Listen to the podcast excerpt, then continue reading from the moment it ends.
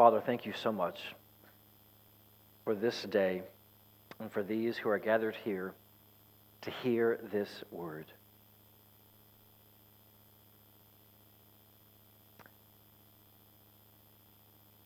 We pray that as your word is preached, it will be heard, understood clearly, loved, so that Christ might be accepted, trusted, adored, obeyed, and given glory here in this room as he will forever and ever. We love you. We pray this in Christ's name. Amen. Well, bear with me as you hear a short portion of quite lengthy message. The achievements, it says, of our enemy, excuse me, of our Army, Navy, and Air Force in this venture are expressive of the highest military qualities. The Navy executed the operations assigned to it, and later on the transport of troops against an enemy possessing tenfold superiority. All the units of our Navy covered themselves with imperishable glory in this action.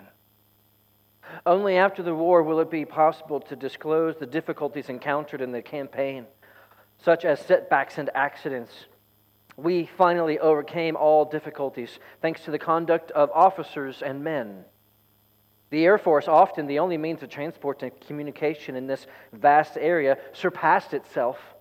During the attacks on enemy ships and on disembarked troops, it could hardly be praised more highly. More highly than the tenacity and the courage of the transport pilots, who, in spite of bad weather, kept on flying in the land of the midnight sun in order to land soldiers in blinding snowstorms. The foreign fjords were graveyards of many enemy warships. The enemy fleet had finally had to give way before the incessant attacks of our dive bombers. Regarding the Army, great demands were made on soldiers during transport. Division after division followed in a steady stream and began war operations in a region which provided exceptional facilities for resistance. The region was defended very, very bravely. As for the enemy troops which landed, the only thing worth mentioning was the unscrupulousness with which troops so badly equipped and trained and with such sorry leadership were put ashore as that expeditionary force. They were inferior from the very beginning. On the other hand, the achievements of our infantry, engineers, artillery, and other units will go down in history as a proud example of heroism. Later in the speech continues the success of the most tremendous series of battles in history of the world is due to the German soldiers. Soldiers who have proved again their worth in a convincing way in every battle in which he has fought. All branches of the German people took an equal share in this great achievement. Chancellor of Germany, Adolf Hitler, in 1940 in a speech entitled My Last Appeal to Great Britain, a great empire that will be destroyed. It would be difficult for us to measure the distance between Hitler's grandiose ideals and reality if we did not have our own experience of it. For what truly makes any man or any woman so much different from Hitler? Is it not simply the measure of his, aban- of his ambition? Is it not simply the extremity of his self abandonment? The fixation of his passion. an appetite which was so less easily appeased. We are tyrants, each in our own right. Hitler was not the example of what a few men are like at their worst. Rather, is an example of what every man might be if unhindered by other passions. Hitler was not without an adoring and obedient people. The words now are laughable to us, forgotten in history. The imperishable glory of our Navy. The imperishable glory of our Navy. Imperishable? Friends, I would like to preach to you from Revelation chapter 5 today the imperishable glory of Christ.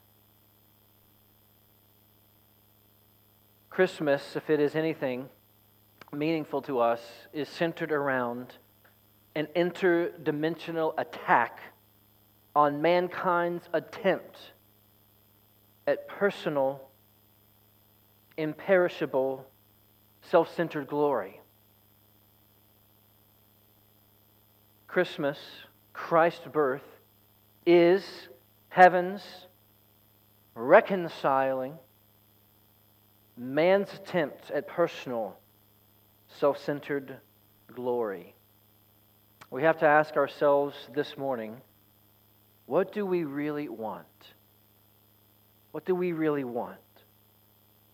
Deep down in my heart, in my soul, what do I want? What do I love? What do I cling to? Way down in my soul, what do I want more than anything? Is it for people to like you?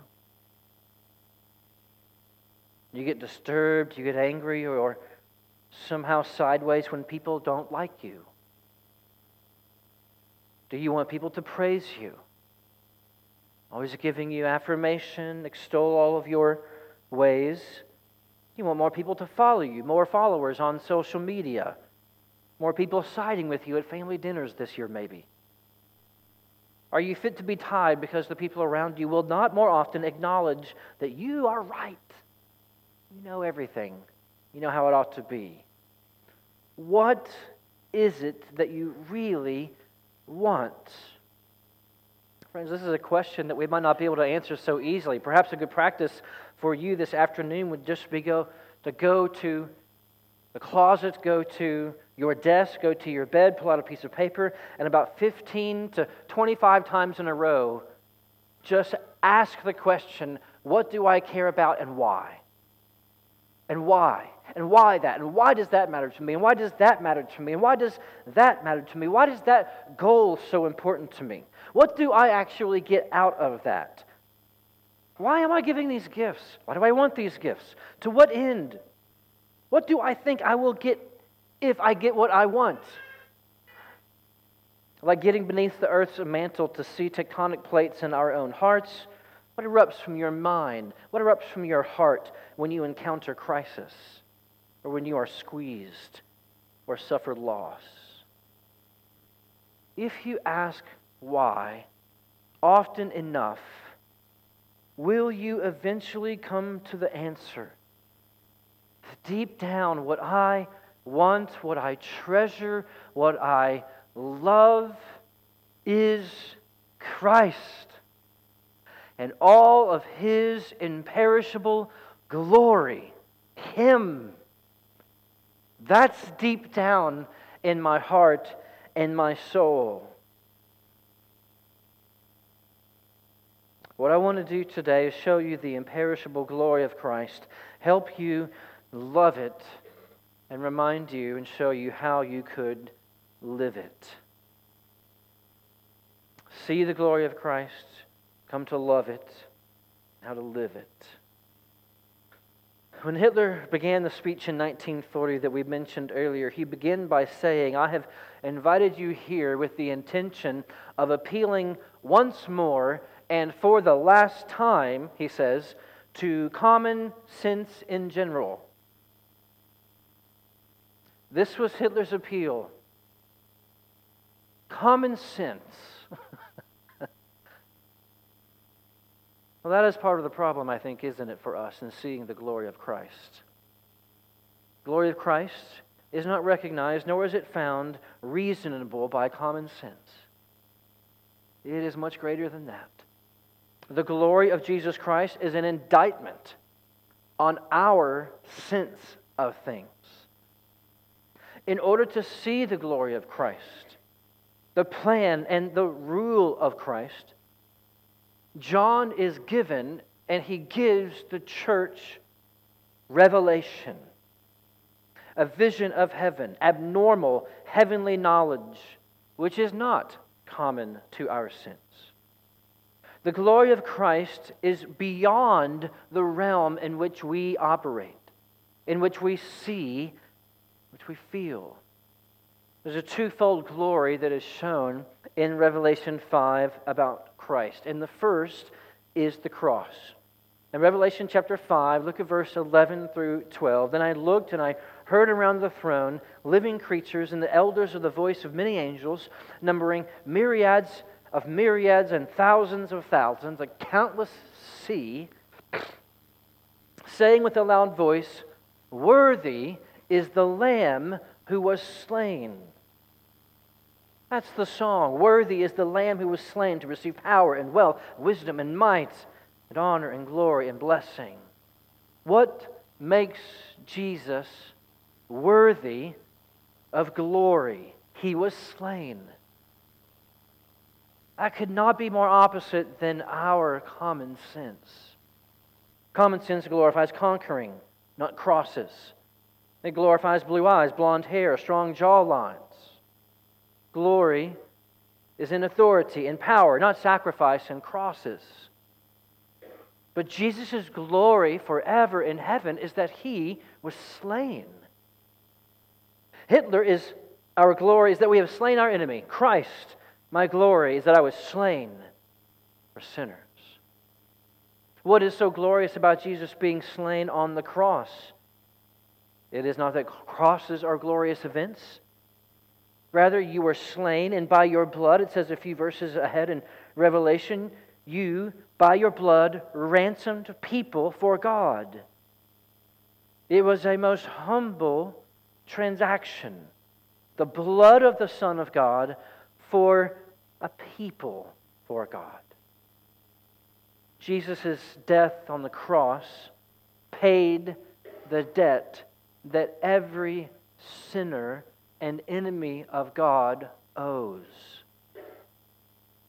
We have boasted in God's face. We have told God to keep his mouth shut, and we will go our own way all of our sin, whether it is lying or cheating or stealing, coveting, wanting God's world without wanting God, every sin is a shaking of our fist at the authority and the reign and the holiness of God.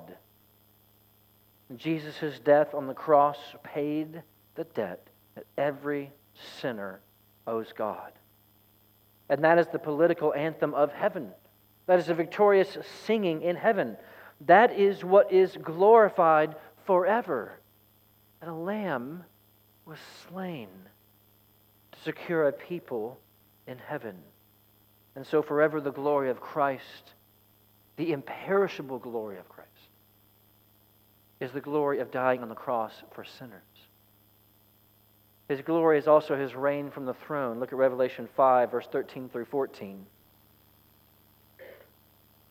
And I heard every creature in heaven and earth and under earth and in the sea and all that is in them saying to him who sits on the throne and to the Lamb be blessing and honor and glory and might forever and ever. And the four living creatures said, Amen. And the elders fell down and worshiped.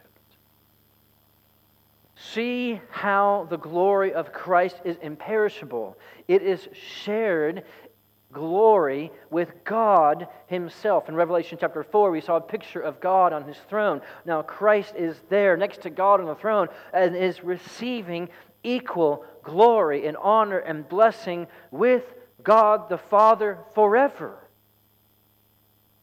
His glory is imperishable in his ruling reign as the Son of God over heaven and earth forever. Jesus can never die again. He has raised from the grave. His place at the throne of God, his rule by the authority of God is unremittable, undefeatable, and unchangeable. So glorious is the glory of Christ. So complete is the glory of Christ at the throne that it says, Every creature in heaven and on earth and under the earth give him glory.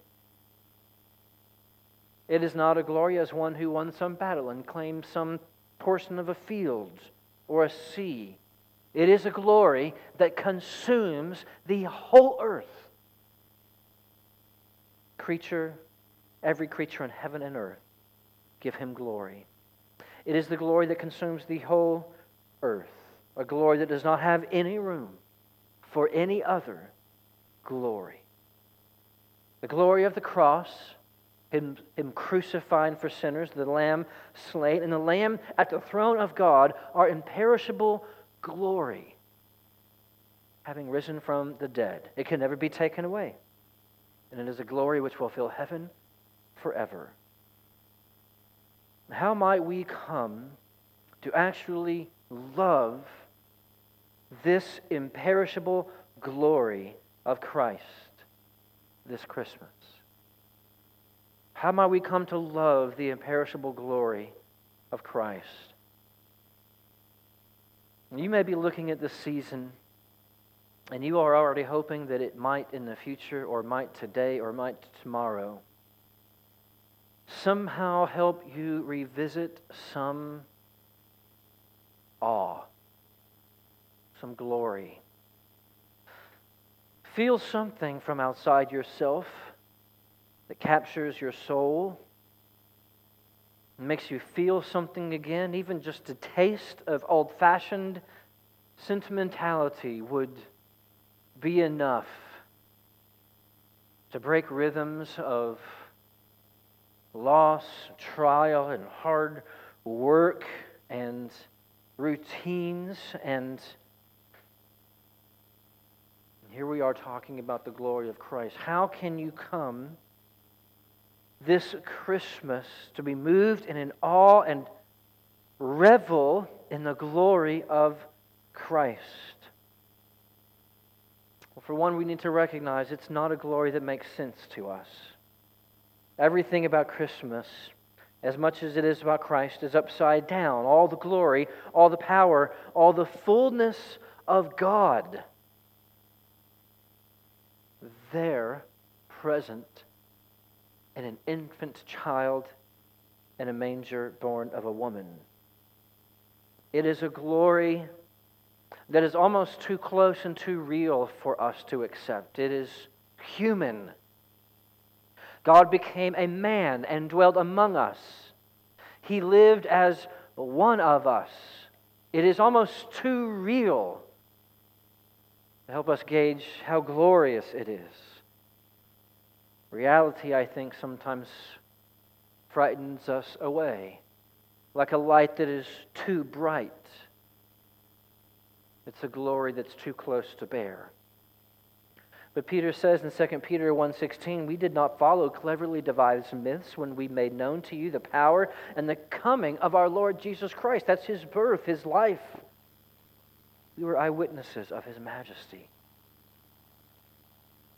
This word about Jesus Christ, it is no good for us if it remains in the category of inspiring stories, children's stories, Christmas stories.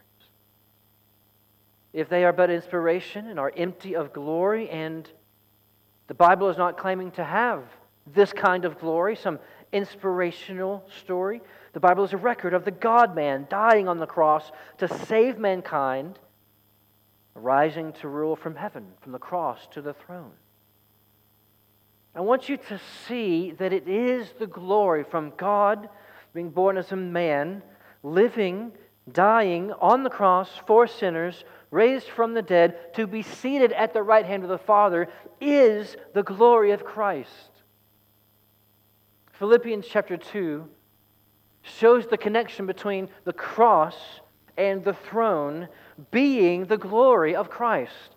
Philippians 2:8 says, "Being found in human form," speaking about Jesus being born as a baby.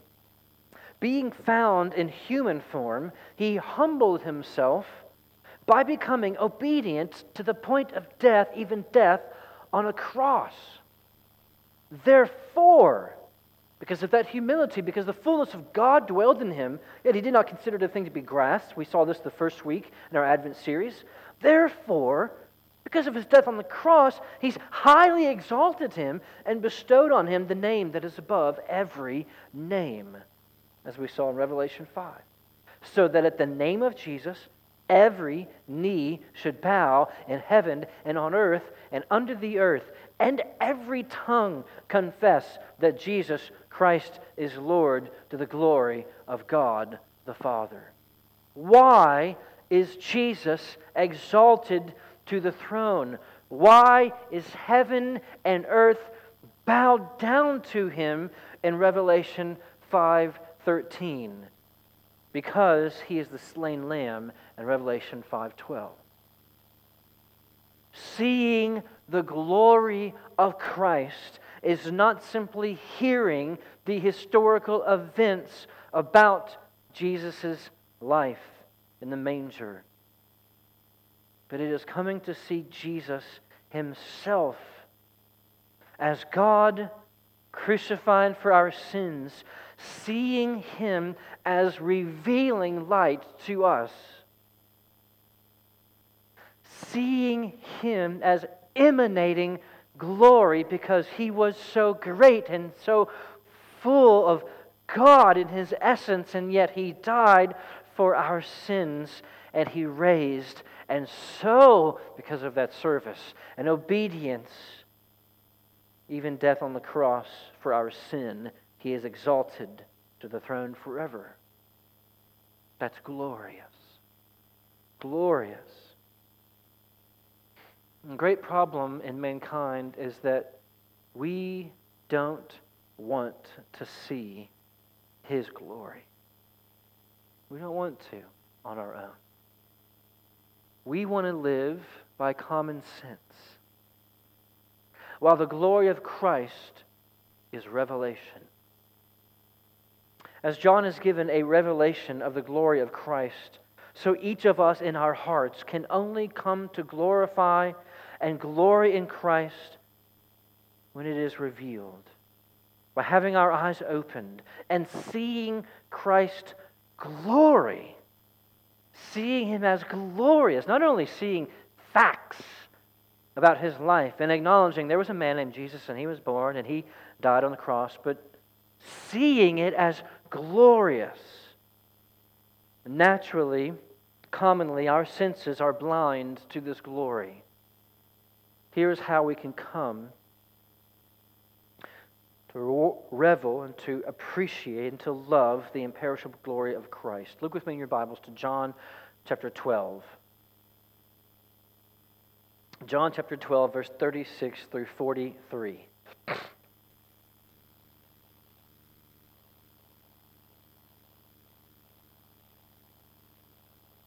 John 12, verse 36 through 43. John's going to help see why it is mankind do not love the glory of Christ, particularly the Jews in this case.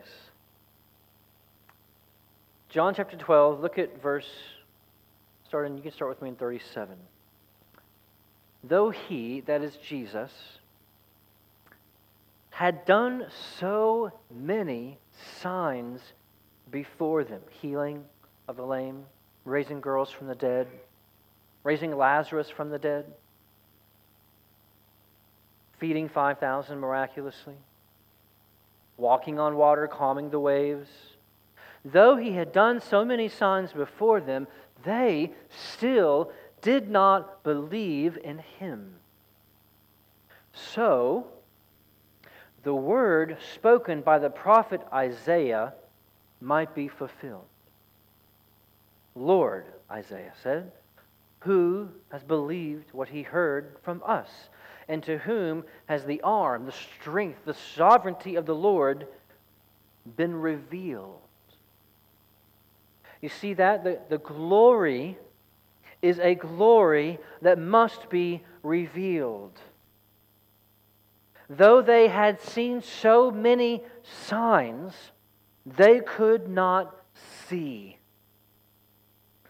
Saw the signs, and yet it seems to be a fulfillment of Isaiah that he wasn't revealed to them. As if it was to say, Look, there's a, a great light.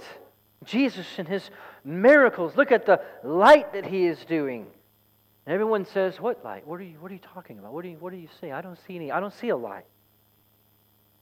That's how John 1 9 through 10 describes Jesus coming into the world. Jesus, the true light, which gives light to everyone, was coming into the world. His birth and his life, he was in the world, and the world was made through him, yet the world did not know him. So people saw the light, they saw his signs, and yet did not believe. The glory of Jesus Christ is not merely, not merely of this world. The glory of Christ is in the world. He came to the world. He was born. He was placed in a manger. He lived. He did many signs. He died on the cross. Yet, even seeing it did not mean you could see it. If you want to live a most boring, dull existence and have a most gloryless Christmas than sit around and try to see the world through common sense. And enjoy your Christmas tree and your songs about eggnog. I'm going to enjoy eggnog.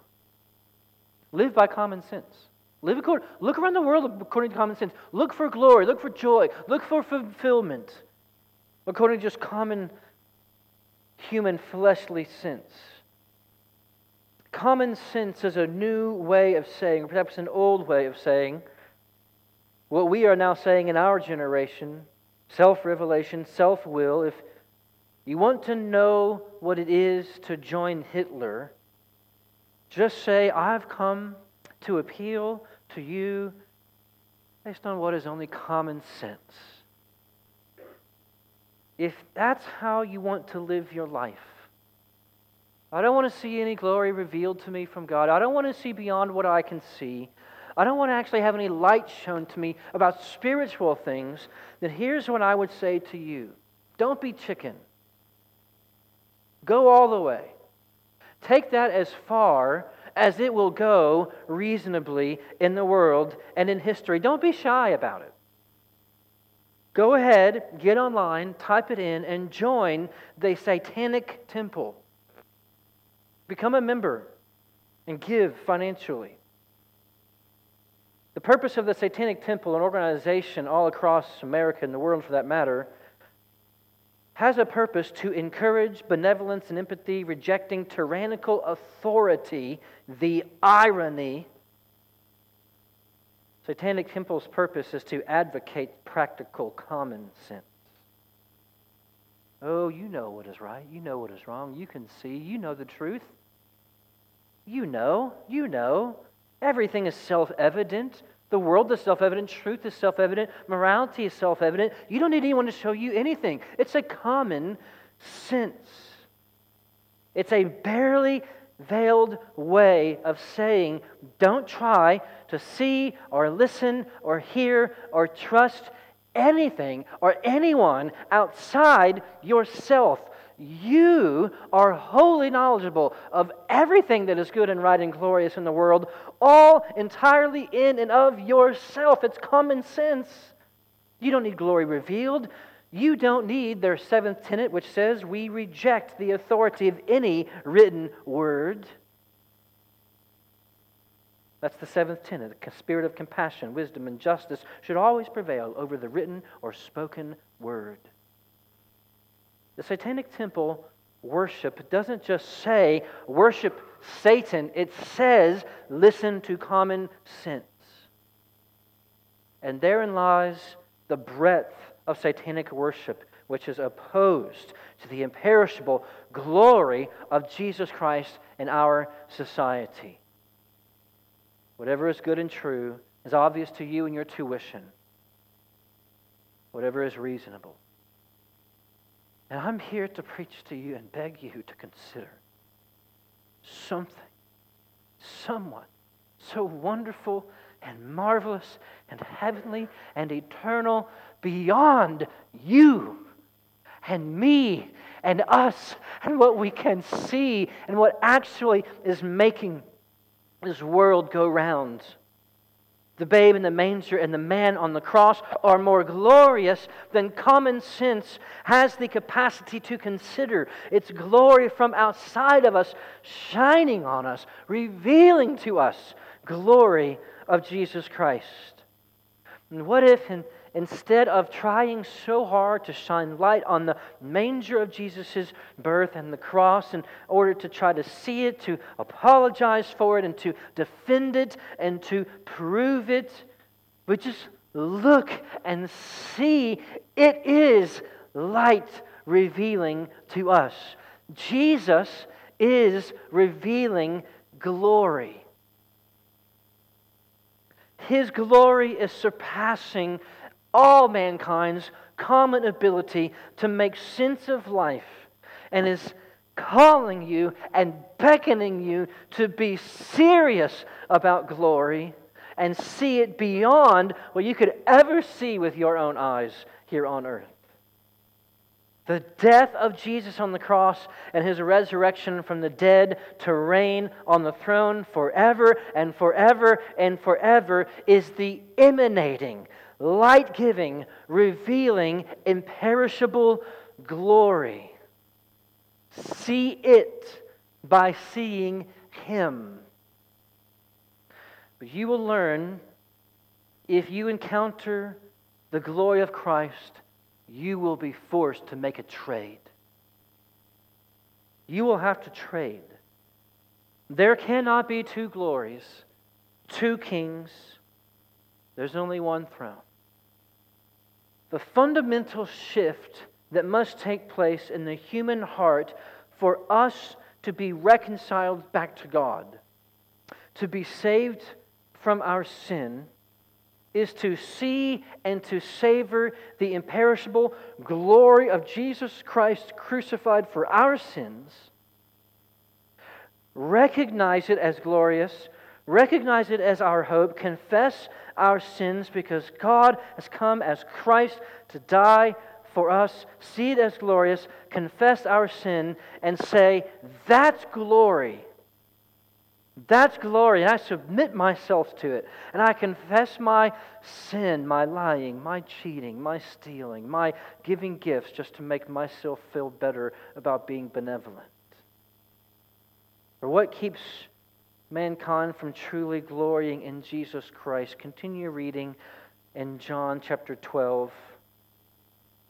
Therefore, it says they could not believe. They saw, but they couldn't see it revealed. For again, Isaiah, that Old Testament prophet, a long time before Christ, said about those who would hear Christ, He has blinded their eyes and hardened their heart, lest they see with their eyes and understand with their heart and turn, and I would heal them. And look at John chapter 12, verse 41.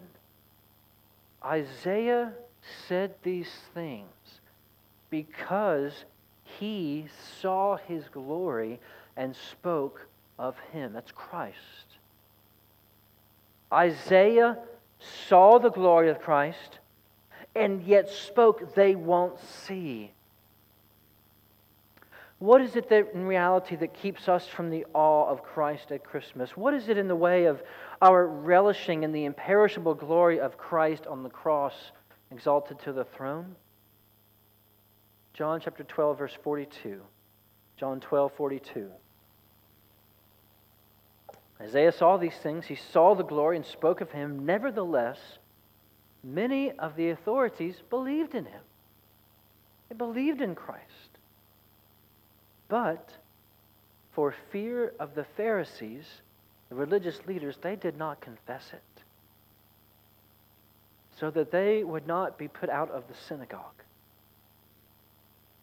Here's what was in their way for they loved the glory that comes from man more than the glory that comes from God.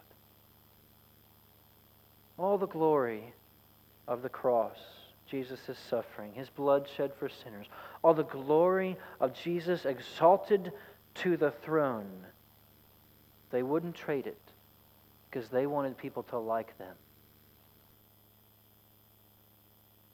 They couldn't trade for Jesus' glory, the glory of the cross, his exalted glory in heaven forever, his imperishable glory. They couldn't take it. They couldn't accept it. They would not love it. Why? They wanted people to like them. You'll have a moment, if you have not already had it this season, where you are wondering if there's any affection.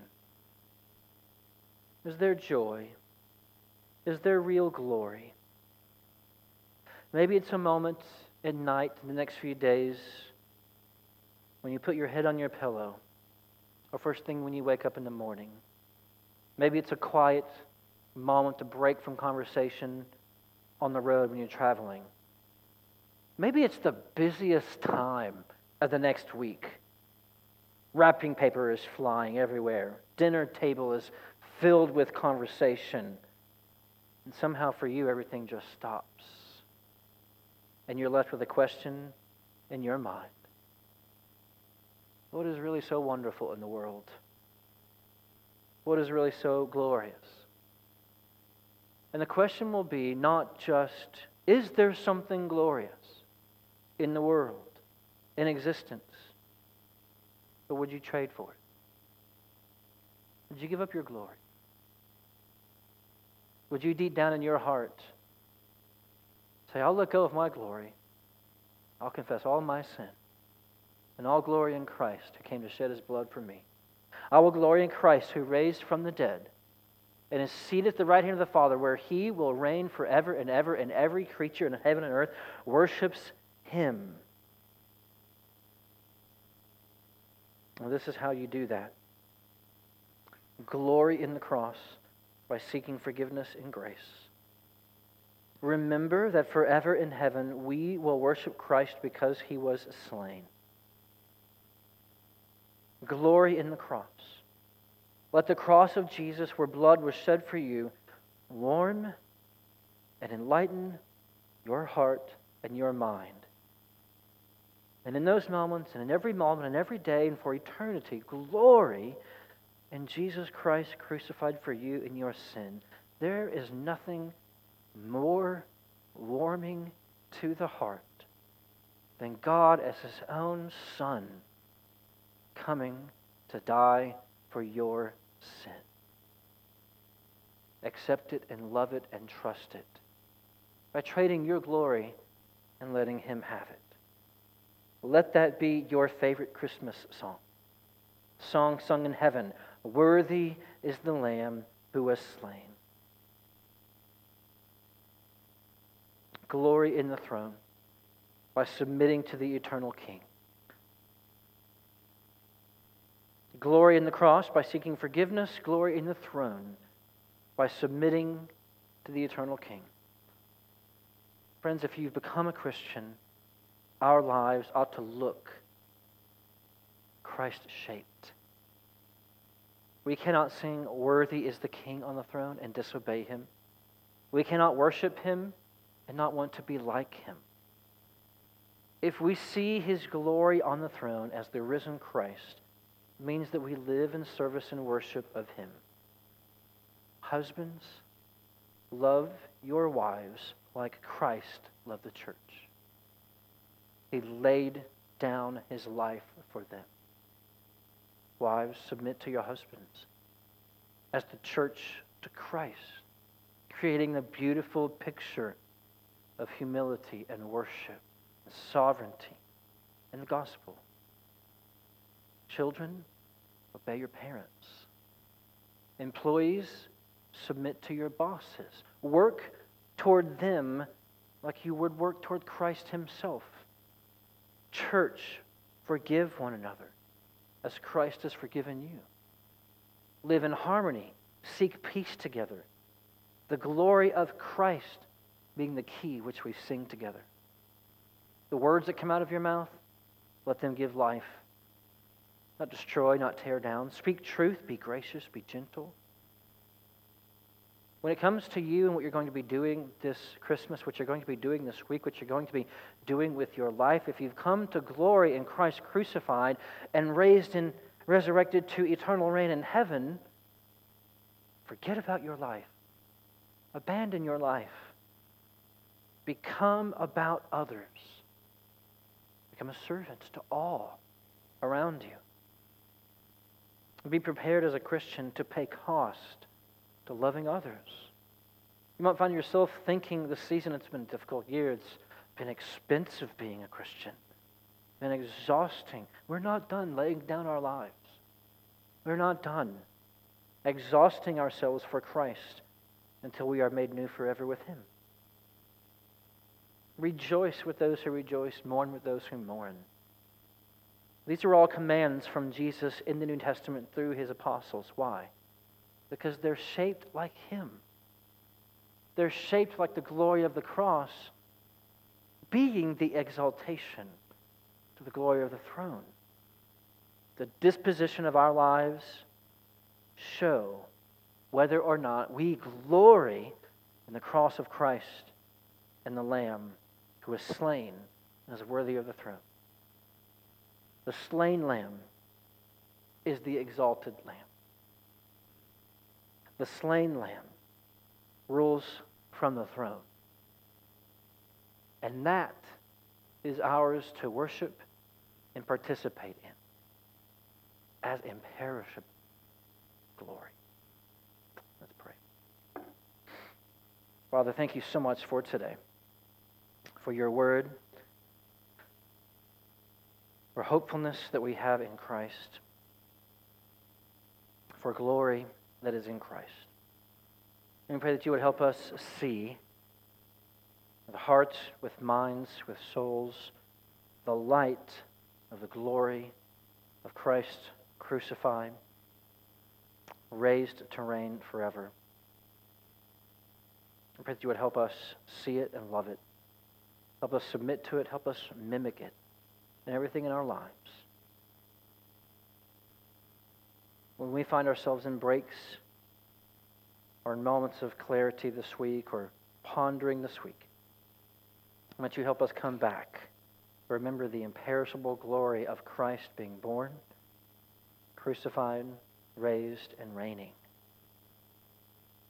And that that is the imperishable glory that will never go away, that we can revisit over and over and over. For strength of heart, for warmth of our affections, for thankfulness, for awe, because it is imperishable glory.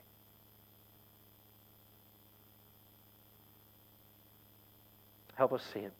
Help us love it and live it. In Christ's name.